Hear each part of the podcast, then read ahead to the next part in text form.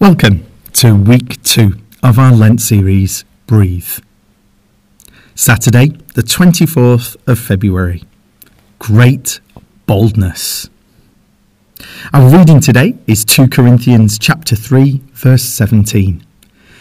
Now the Lord is the Spirit, and where the Spirit of the Lord is, there is freedom.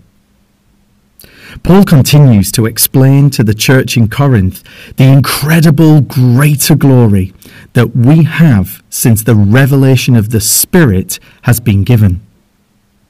You can recall in yesterday's reading that Moses had to cover his face because the people were afraid of the reflection of God's glory on him. Now, Paul introduces the word boldness in verse 12. The meaning in Greek is to be open faced, or as we might interpret it, barefaced. Effectively, Paul was able to say it as it is without fear of judgment. The hope and life we receive through the revelation of the Spirit enables us to be bold not only in the proclamation of the gospel through our words, actions, and lives, but also in relation to our communion with God. Paul explains to the church that the Hebrews had a veil between them and God. But our veil is lifted because of what Christ achieved through his death and resurrection. We do not need to hide our glory because it is his. We reflect him.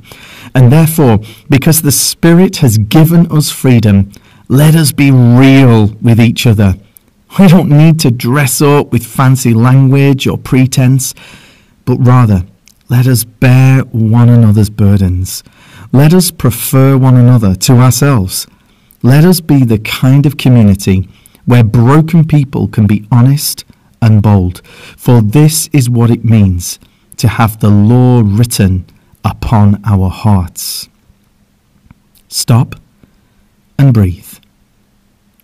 Loving Father, it is incredible to know that where your spirit is, there is freedom.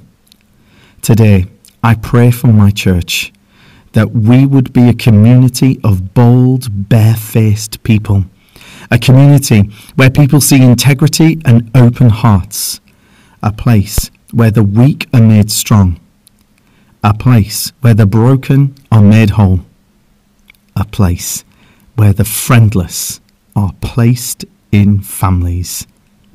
Amen.